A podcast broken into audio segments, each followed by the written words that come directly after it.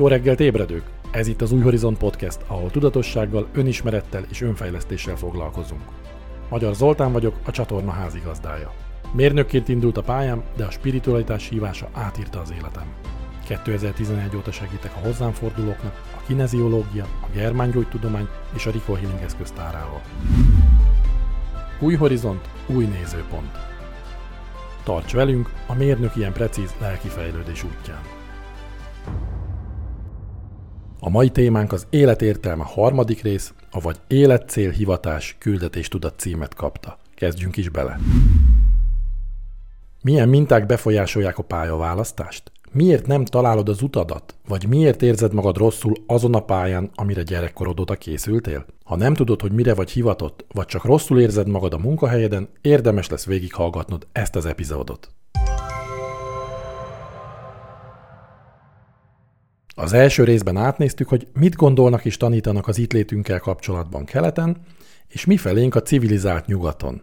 A második részben arról volt szó, hogy mi okozza a szenvedést, és mit tehetünk, hogy a külső körülményektől függetlenül több boldogságot élhessünk át. A mai epizódban arról lesz szó, hogy hogyan befolyásolja a hitrendszered, a transgenerációs mintáid azt, hogy mivel foglalkozol, mit tartasz a hivatásodnak, és egyáltalán azt, hogy rátalálhatsz-e az utadra.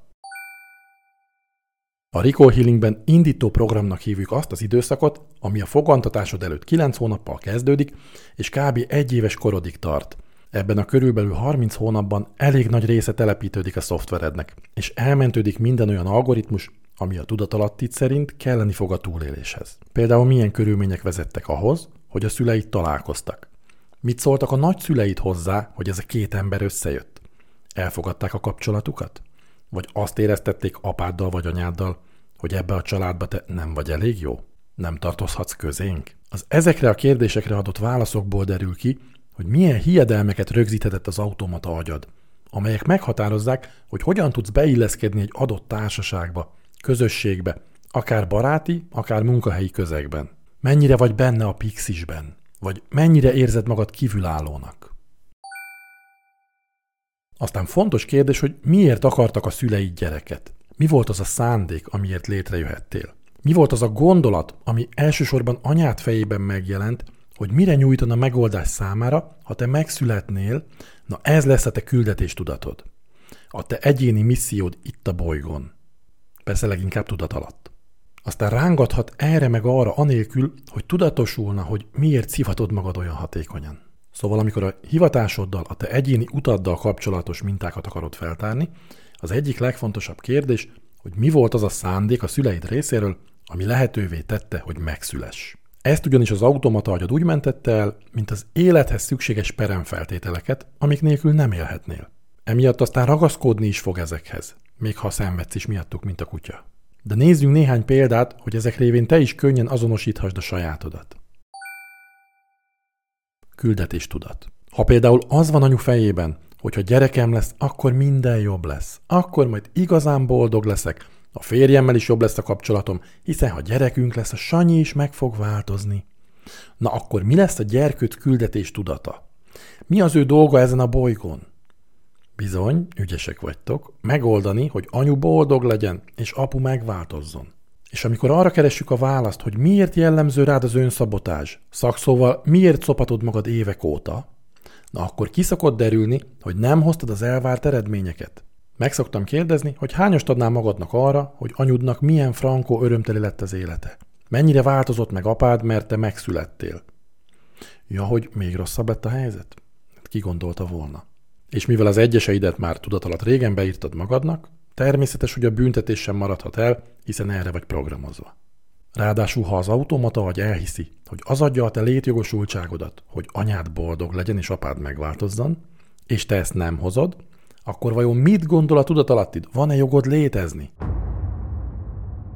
Ugye, ugye. Fontos tudatosnak lenned arra, hogy mit hihettél el. Miért van jogod itt lenni ezen a bolygón? Hiszen ha az automata agy úgy tudja, hogy a szerződés rádeső részét nem hoztad, akkor hiheti, hogy nem, hogy jó hivatásod nem lehet, hanem még az élethez sem nagyon van jogod. Szocpol és csok. Sokszor látok olyat, hogy nem magát a gyereket akarják elsődlegesen, hanem például a vele járó vissza nem térítendő állami támogatást. annó szocpol, manapság csok. Na kérem, mit fog tudat alatt hinni az ilyen gyerkőc? Mi adja az ő létjogosultságát? Az adott ingatlan megléte, amire szerződtek a szülei. Aztán, amikor eladják az adott kecót, már indul is a pánikroham és a szorongás, mert a tudatalattiban meginok, hogy akkor ő neki van-e még joga élni. Elsőre tudom, hogy ez furán hangzik, de több kliensemnél mindössze ennyi volt a tünetek mögött, és amikor feltártuk és érzelmileg feloldotta, megoldódott a dolog. Szóval mi van anya fejében, miért akart gyereket? Aztán sokszor látok olyat is, hogy egyáltalán nem akartak gyereket, csak mókázni támat vágyuk. Itt a küldetés tudatot azt fogja megadni, hogy akkor viszont miért nem vetetett el. Mi miatt döntött úgy, hogy üsse kutya, maradhatsz, nem megy el abortuszra. Ha például azért nem, mert fél attól, hogy megszégyenítik, hiszen az abortusz bizottság elé kiállni vérciki, akkor az automata agyad úgy fogja látni, hogy a szégyen miatt élhetsz. Azaz a szégyen egyenlő az élettel. Ezzel a hittel mindent meg fog tenni azért, hogy a lehető legtöbb szégyent vonzad magadhoz, hiszen annak a révén maradtál életben, akkor hát az nyilván jó neked. Több olyan esetem volt, ahol az anya valamilyen félelem miatt tartotta meg a gyerekét, azaz a kliensemet. Ilyenkor azok a félelmek válnak tudat alatt az életet pártoló feltételekké, ami a túlélést hozta. Például van, akinek az anyja az egyház tanításai miatt hagyta életben a gyerekét, és ő felnőve ott is helyezkedett el, mert a tudatalatti emlék miatt az volt számára a biztonságos. Tudatos elméje nem értette, hogy miért ragaszkodik ahhoz, ami neki már nagyon nem jó, de nem mert váltani, mert az automata agya szerint akkor meghal. Így olyan hivatásban tartotta magát, ahol üzemszerűen szenvedett. Egy másik kliensem azért maradhatott életben, mert az anyjában dacébredt, miután a mama javasolta, hogy talán jobb lenne elvetetni. Na nehogy az anyám mondja meg, hogy mit csináljak, gondolta a hősünk anyja, és noha ő sem akarta a gyereket, azt mégsem akarhatta, hogy az anyjának legyen igaza. Így megszületett a kliensem, akinek az alaptermészete lett a lázadás, hiszen annak köszönheti az életét.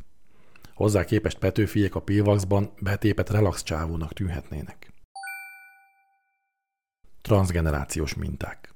Az eddigi példákban az indító program ideje alatt elmentett minták szerepeltek. Most pedig térjünk rá a generációkon átívelő hiedelmekre, amik szintén addig befolyásolják az életünket, ameddig nem leszünk rájuk tudatosak. A transgenerációs programok a családi klán túlélésért felelősek. Azaz olyan viselkedésre akarja az egyént rábírni, amik az egész család számára megoldást szolgáltatnak, így biztosítva a túlélést. Ennek világos, hogy van biológiai értelme, hiszen ha mifelénk kisebb a mak, akkor többet kell fordulni, szorgalmasabb kismókusok kellenek, hogy a tél előbb fogjon el, mint a kaja.